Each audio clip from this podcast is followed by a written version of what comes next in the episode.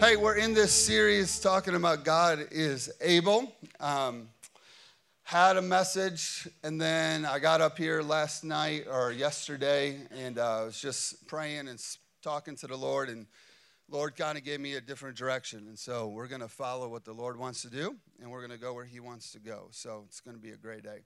Um, I'm going to read out of the book of Exodus at first. You don't need to go there. We'll have it on the screen for you. Uh, but that's where we're going to start today. Exodus chapter 31, verse 18, it says this When the Lord was finished speaking to Moses on Mount Sinai, Moses has gone up to the mountain to spend some time with the Lord. He's up there for 40 days. God is revealing truths and things that Israel needs. Uh, he was giving him two uh, stone tablets uh, inscribed with the terms of the covenant written by God's finger verse 32, verse 1, it says this When the people saw how long it was taking Moses to come back down the mountain, they gathered around Aaron. They said, This, come on, they said, let's make us some gods who can lead us. We don't know what has happened to this fellow Moses. This is a perfect example of human nature, okay? Human nature is impatient. Human nature is constantly, I want it and I want it now. I don't want to wait. I want things to happen when I want them to happen. And Moses has gone up the mountain and it's 40 days and they're wondering where Moses is. And so they go, you know what? Who knows what's happened to Moses? He's up in the mountains. Who knows if this guy will ever come down? And I love that the Bible says this that they said, this fellow meaning this. Really, what they're saying is they're degrading his authority that God has given Moses, okay? And this happens all the time, especially in the church, okay? People get frustrated at leaders in the church and they'll talk bad about church leaders behind their backs and they'll kind of degrade them because they're frustrated about a certain situation or they're frustrated about timing or they're frustrated about things that are happening. And it goes on and says this in verse 2 it says, Aaron said, uh, take the gold rings out of your ears and your wives and your sons and your daughters and bring them to me. Verse 3 All the people took the gold rings out of their ears and they brought them to Aaron.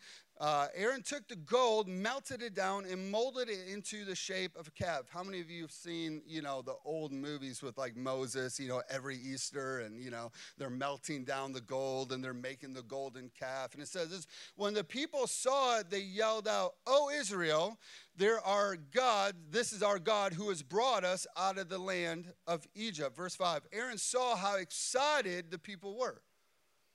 Isn't that amazing? How leaders will switch really quickly because people's praises will start leading them instead of the voice of the Lord. And Aaron saw how excited they were. So he built an altar for the calf and he announced that tomorrow we'll have a feast for this Lord. Verse 6 it says this The people got up early the next morning to sacrifice burnt offerings and peace offerings. After this, they celebrated with feasting and drinking, including pagan rituals. Verse 7.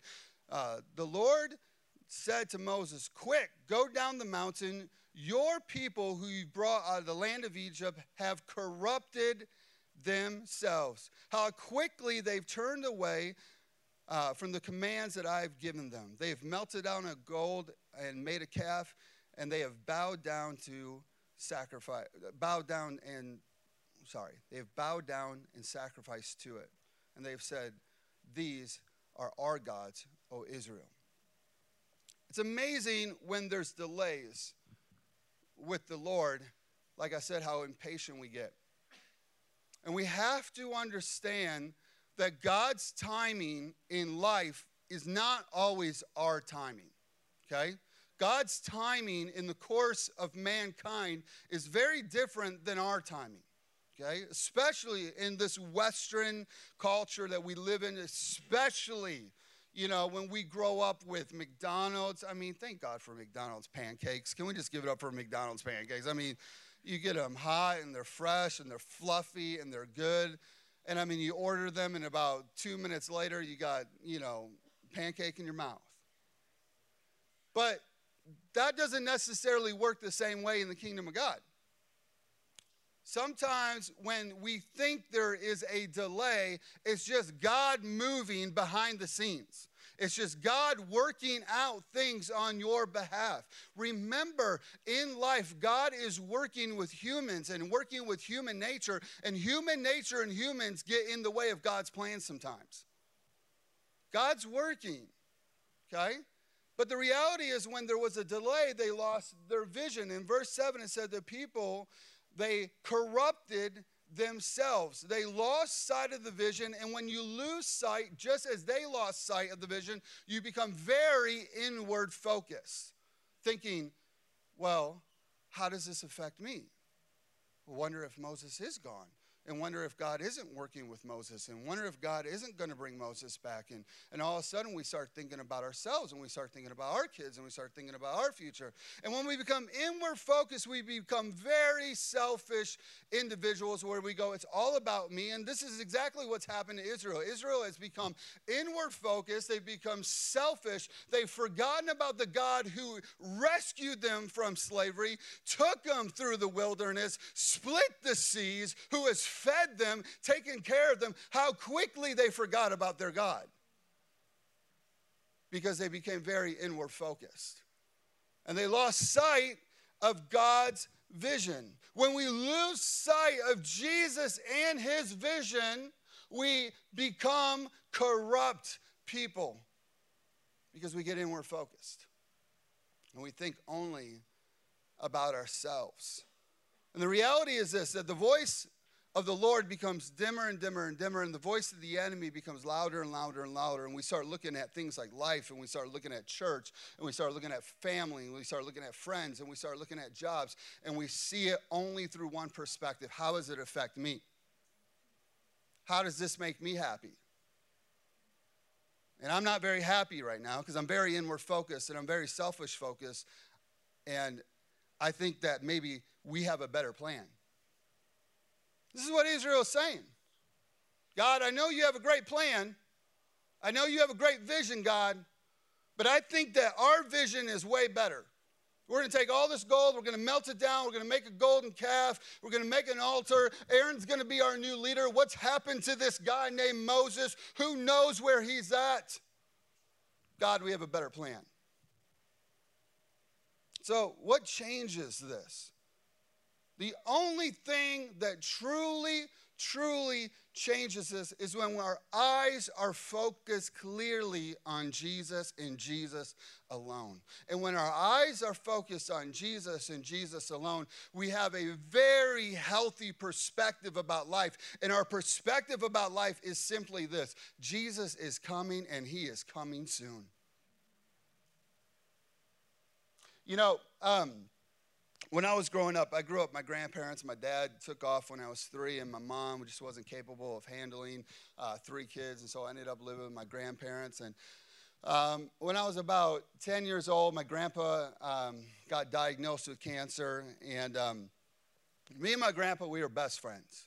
Every Saturday morning, we went to breakfast, and we went to breakfast with some of his old buddies, and um, I think I knew more old people as a 10 year old than any other 10 year old I could have ever met. But, but I loved it. I loved going to breakfast with my grandpa and his friends and his buddies. And we'd go to breakfast. And then after breakfast, we would actually go to the bank and walk inside the bank. I still do that today. I know. I know. I, you're like, why would you go inside the bank? There's no reason. Just go through the drive through. But I would go in the bank with my grandpa and we would go and we would pay bills and go and do things. And if I had cleaned my room on Friday to his specifications. On Saturday, we would go to Toys R Us and I got a new G.I. Joe. Okay, so life was good on Saturday mornings with my grandpa.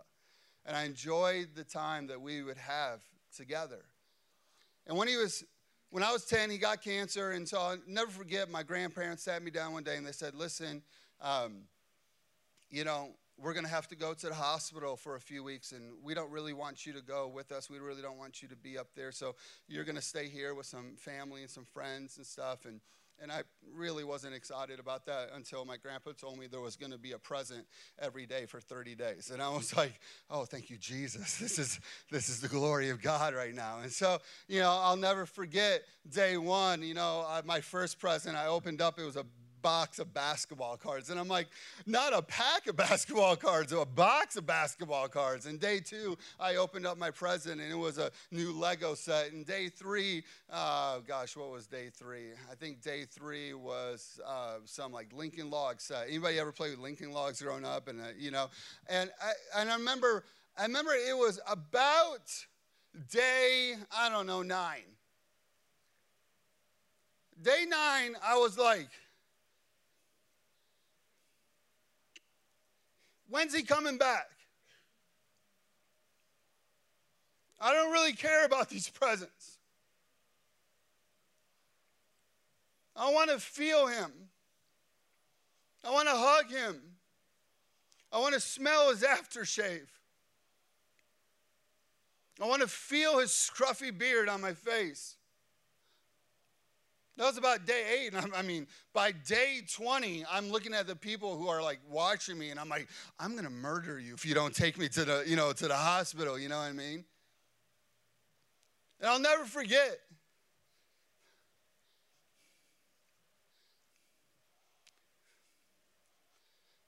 The day he came home.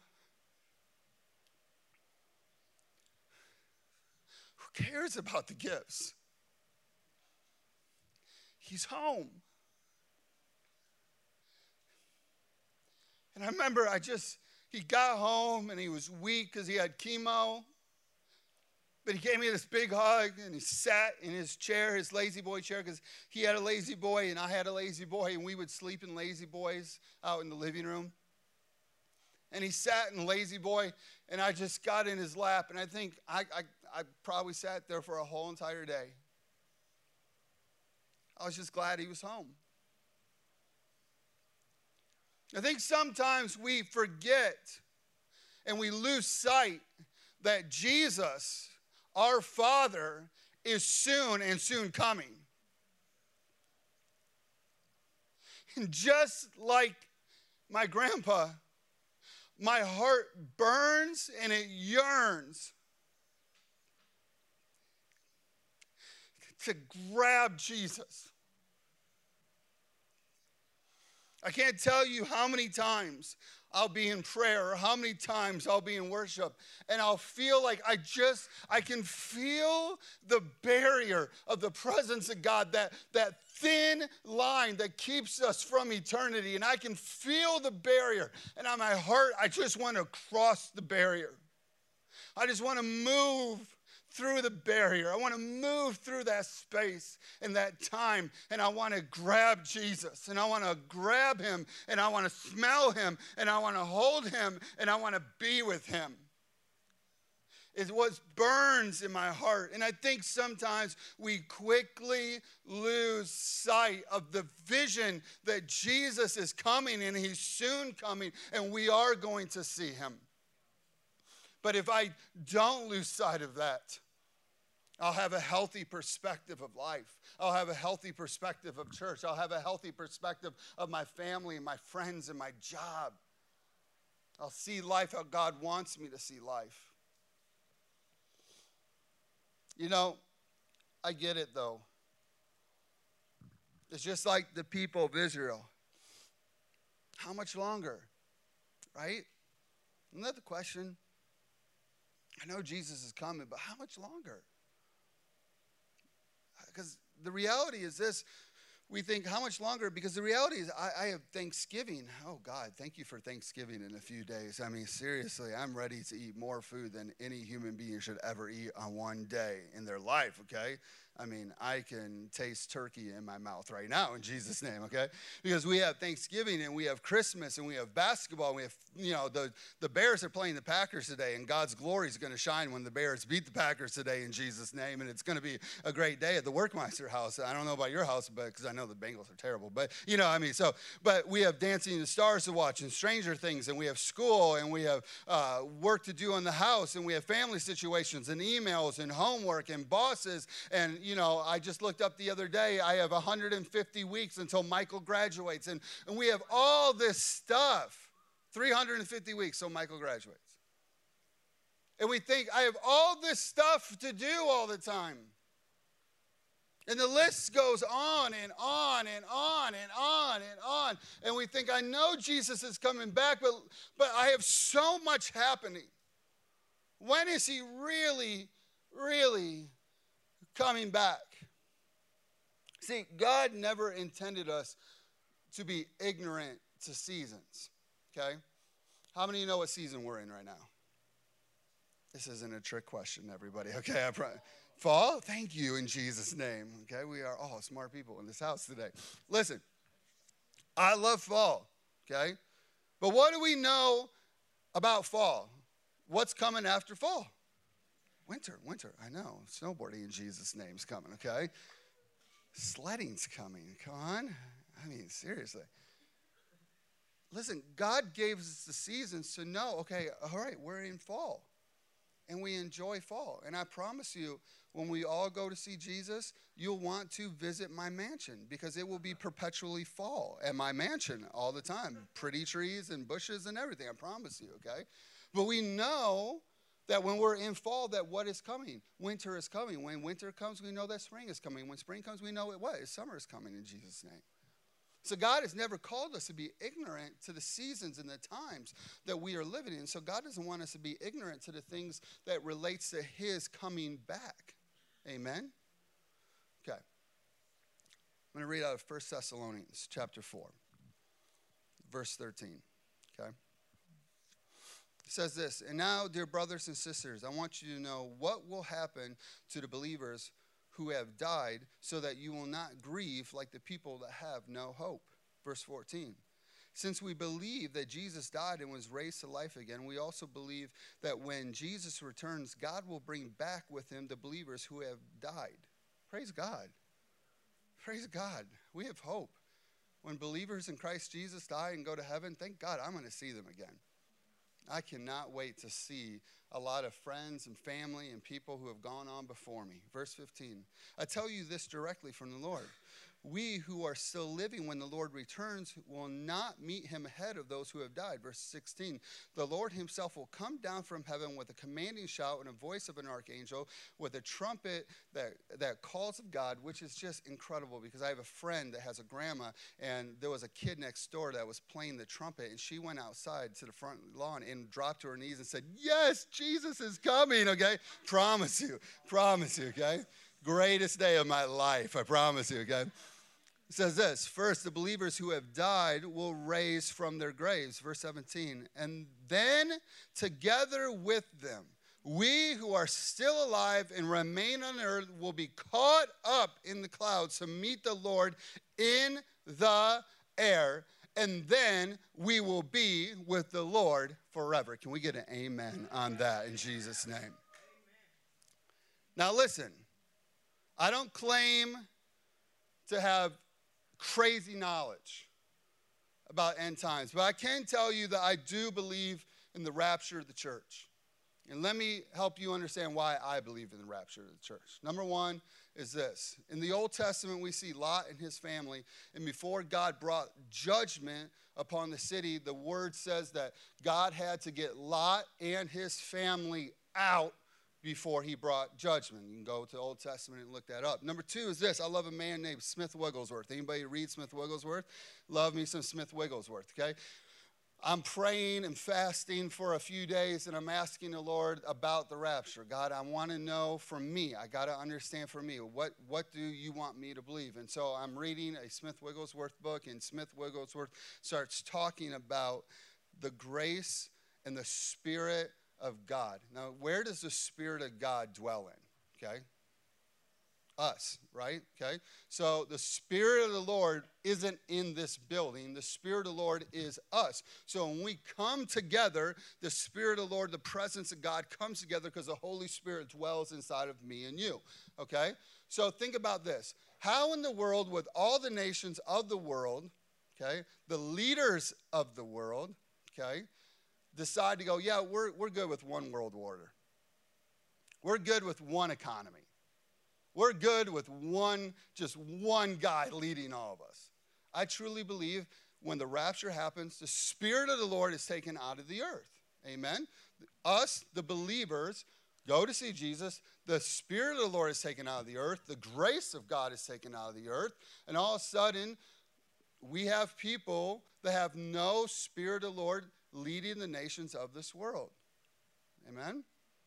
Number three is this. And I truly do believe this. A lot of times people say this. They'll go, Well, I think that God's going to use the tribulation to purify people's faith. Well, I would have to go on and say this that that to me is a crazy perspective. If I prayed today and said, Lord, my son Michael, who is 12 years old, I pray in the name of Jesus that you would give him cancer. I need him to have cancer so he has a great perspective of you and it purifies his faith and he's in love with you in a greater way. How many of you would be like, lock that man up? He is crazy, okay? Listen, Jesus is a good father, okay?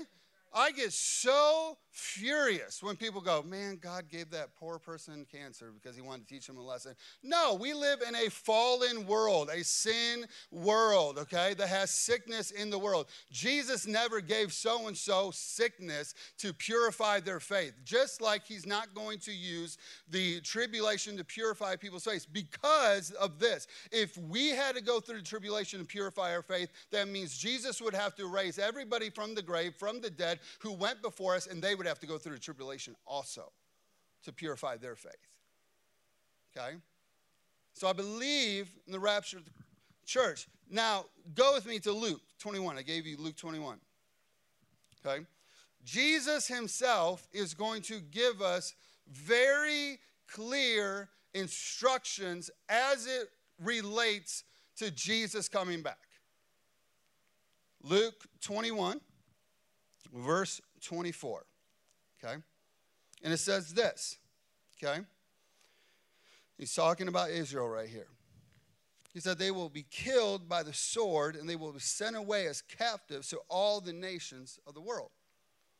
What is Jesus talking about? He's talking about the Old Testament. Israel was disobedient unto the Lord. They are sent out to the nations of the world as exiles. Okay? Some were killed. Goes on to say this and Jerusalem will be trampled down by the Gentiles until the period of the Gentiles comes to end. Okay? What is God talking about right there? What is Jesus talking about right there? He's talking about 1948 when Israel is reestablished as a nation. Okay? There was a period and there was a time when the Gentiles overtook Israel. There was a period and there was a time where the Gentiles overtook Jerusalem. And then he said, There's going to be a period and there's going to be a time where this will reign. But there will come a day and there will come a time. Jesus said, There will come a day and there will come come a time where this will no longer go on. Okay, so what happens? Israel made a nation in 1948. Okay, then we have what? Jerusalem won back in 1967. Okay?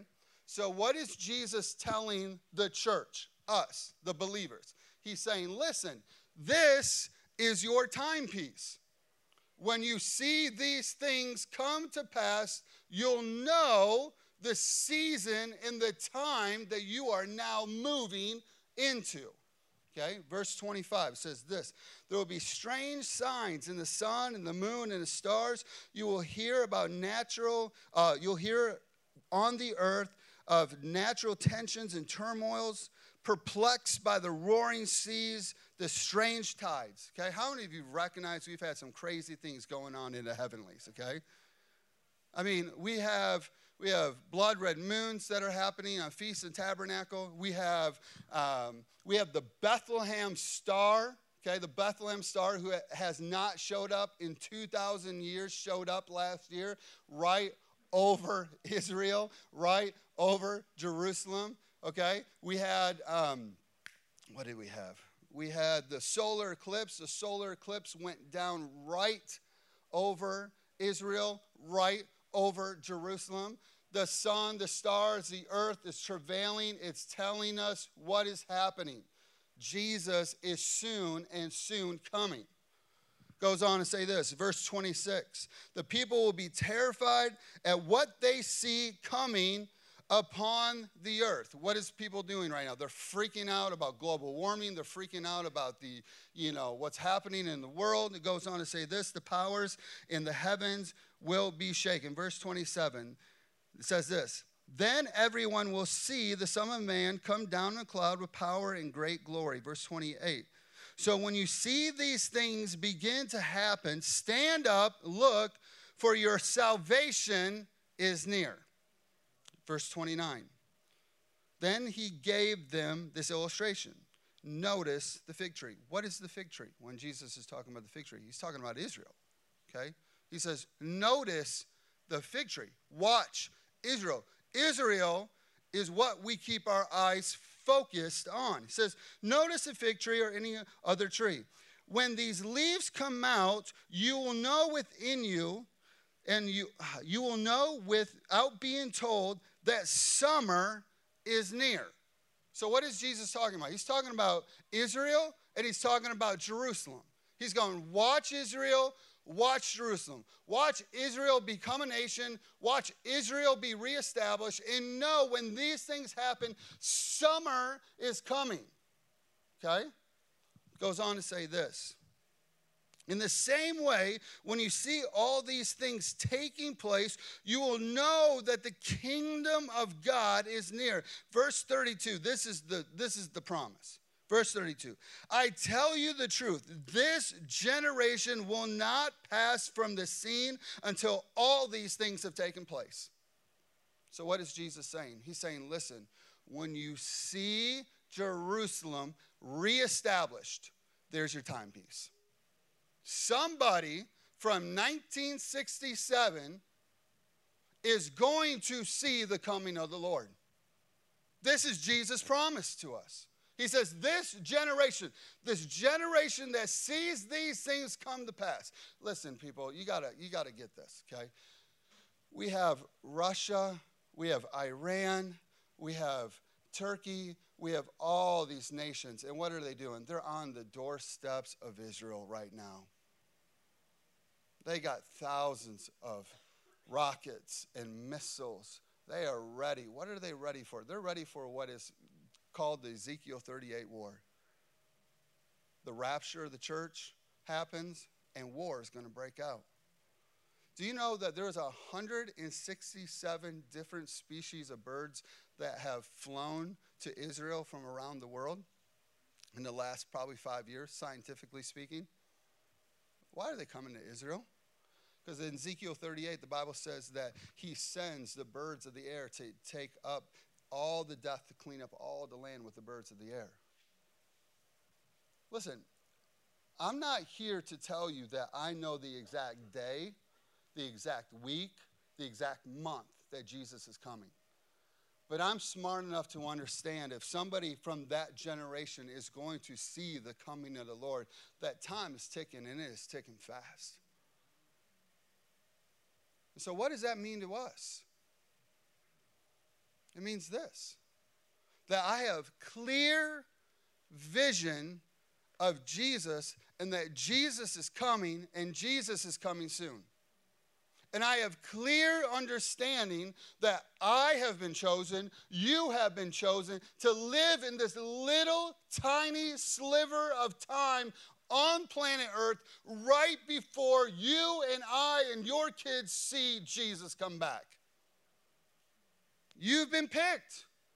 You've been chosen to be here at this time. You have breath in your lungs for a divine reason to serve the kingdom of God right before Jesus comes back. So, if I have a very clear view and picture that Jesus Christ, the Son of God, who I am excited to see, is coming soon, then what? I changed a lot about my life. My life looks a lot different. My motivations, my passions, my desires, the way that I look at life, the way that I look at my church, the way that I look at these things. I look at church, I look at life, and I go, God, what can I do for you? Jesus, how do you want to use me? Jesus, I know that you're coming back. And listen, can we can we just can we can I just be real? Listen, we we don't need to raise up a church that has a thousand different perspectives about how church needs to be done. Can we just raise up a church that says, we're going to lift up the name of Jesus, we're going to worship the name of Jesus, we're going to do our best to teach the Word of God, we're going to do our best to raise up sheep, we're going to do our best to raise up lambs, we're going to do our best, but we're going to keep our focus, and our focus is going to be on Jesus and Jesus alone, and we're going to go fishing, people. We're going to go fishing in this world. We're going to catch people who are far away from Jesus, who are addicted. We're going to find people who think they know Jesus. We're going to find people that knew Jesus one time and now they don't know Jesus anymore. We're going to find big ones. We're going to find small ones. I was out in the lobby before service and we had four or five babies out there, and I was like, oh, thank you, Jesus, that we're a church that gets to raise up the next generation. Thank you, Jesus, that we're a church that gets to believe in the coming generation. I believe 100% inside of me that my kids are on planet Earth right now before Jesus comes so they can make an impact into the kingdom of God. Can we just make it about Jesus? Can we just keep our eyes focused on Him and go, yes, there's a delay. But I know that I know that I know because I have an inward witness called the Holy Spirit, and the Holy Spirit is telling me over and over again, Jesus is coming and He's coming soon. And when I hear the Holy Spirit talk to me and I hear the witness inside of me, I go, God, what can I do? What can I do? How can I serve? How can I serve? What can I do? How can I stand? Listen, Israel's job was to get in line with Moses. Israel's job was to say, Moses is the leader that God has anointed.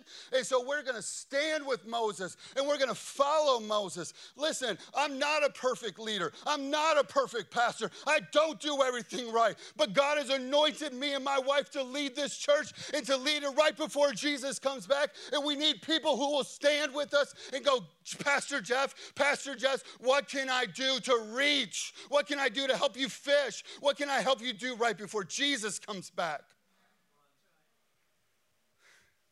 Jesus. Jesus is coming. And I can feel in my soul people who are crying out, they're going, I don't, I don't know where I'm going. I don't know where my eternity lies. I won't, I won't, I am not going to retreat. We're going to go forward. And we're going to be the church that preaches the Word of God and the full Word of God. And we're going to see people healed, bodies healed, marriages healed, lives healed. We're going to see young people passionately in love with Jesus. We're going to see our kids growing up. Oh, man, I can't wait. I can't wait to see our kids laying hands on the sick and, and getting people saved. I can't wait. Why don't you stand up, worship team? Come on up this morning.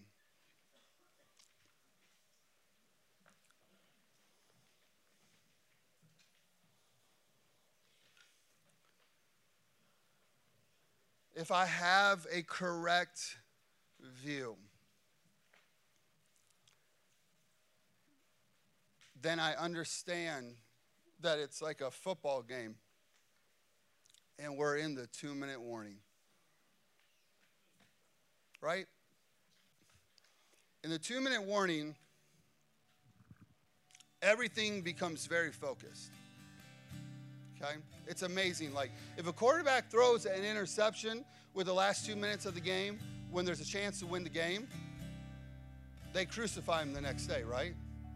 They don't care if he throws an interception in the first quarter because we got a bunch of time left. But when we throw an interception with two minutes left in the game, it's costly. So, if we understand that we are in this sliver of time right before Jesus comes back, then we have to know and understand that I'm on the planet for a purpose and a reason right before Jesus came back. And I have to understand that I attend Elevate Church. I'm a part of Elevate Church because God has put me there for a divine purpose and a divine reason right before Jesus comes back. And from that moment, I have to start asking questions. God, does my life line up with the way it needs to for you to come back?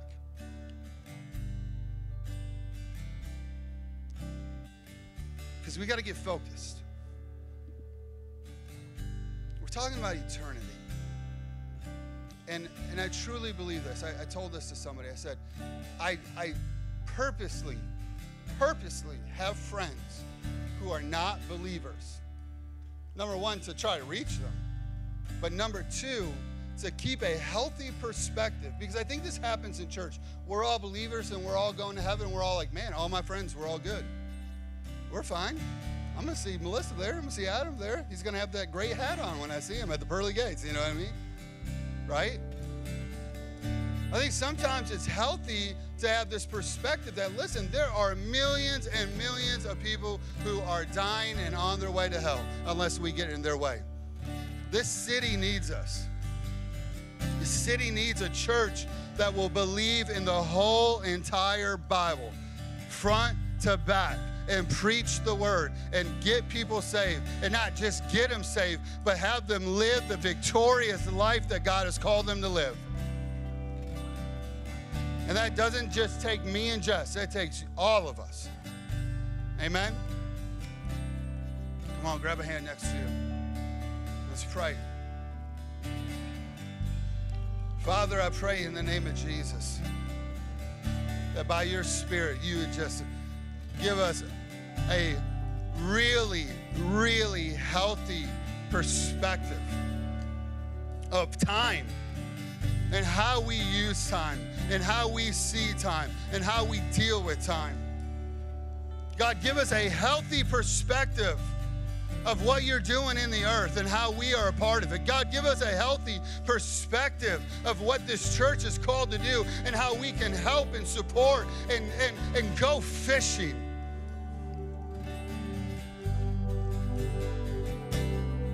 Father, give us the opportunity to fish. Give us the opportunity to believe in people. Give us the opportunity to give people hope and to give them life and to give them a future. Father, we love you. We love you.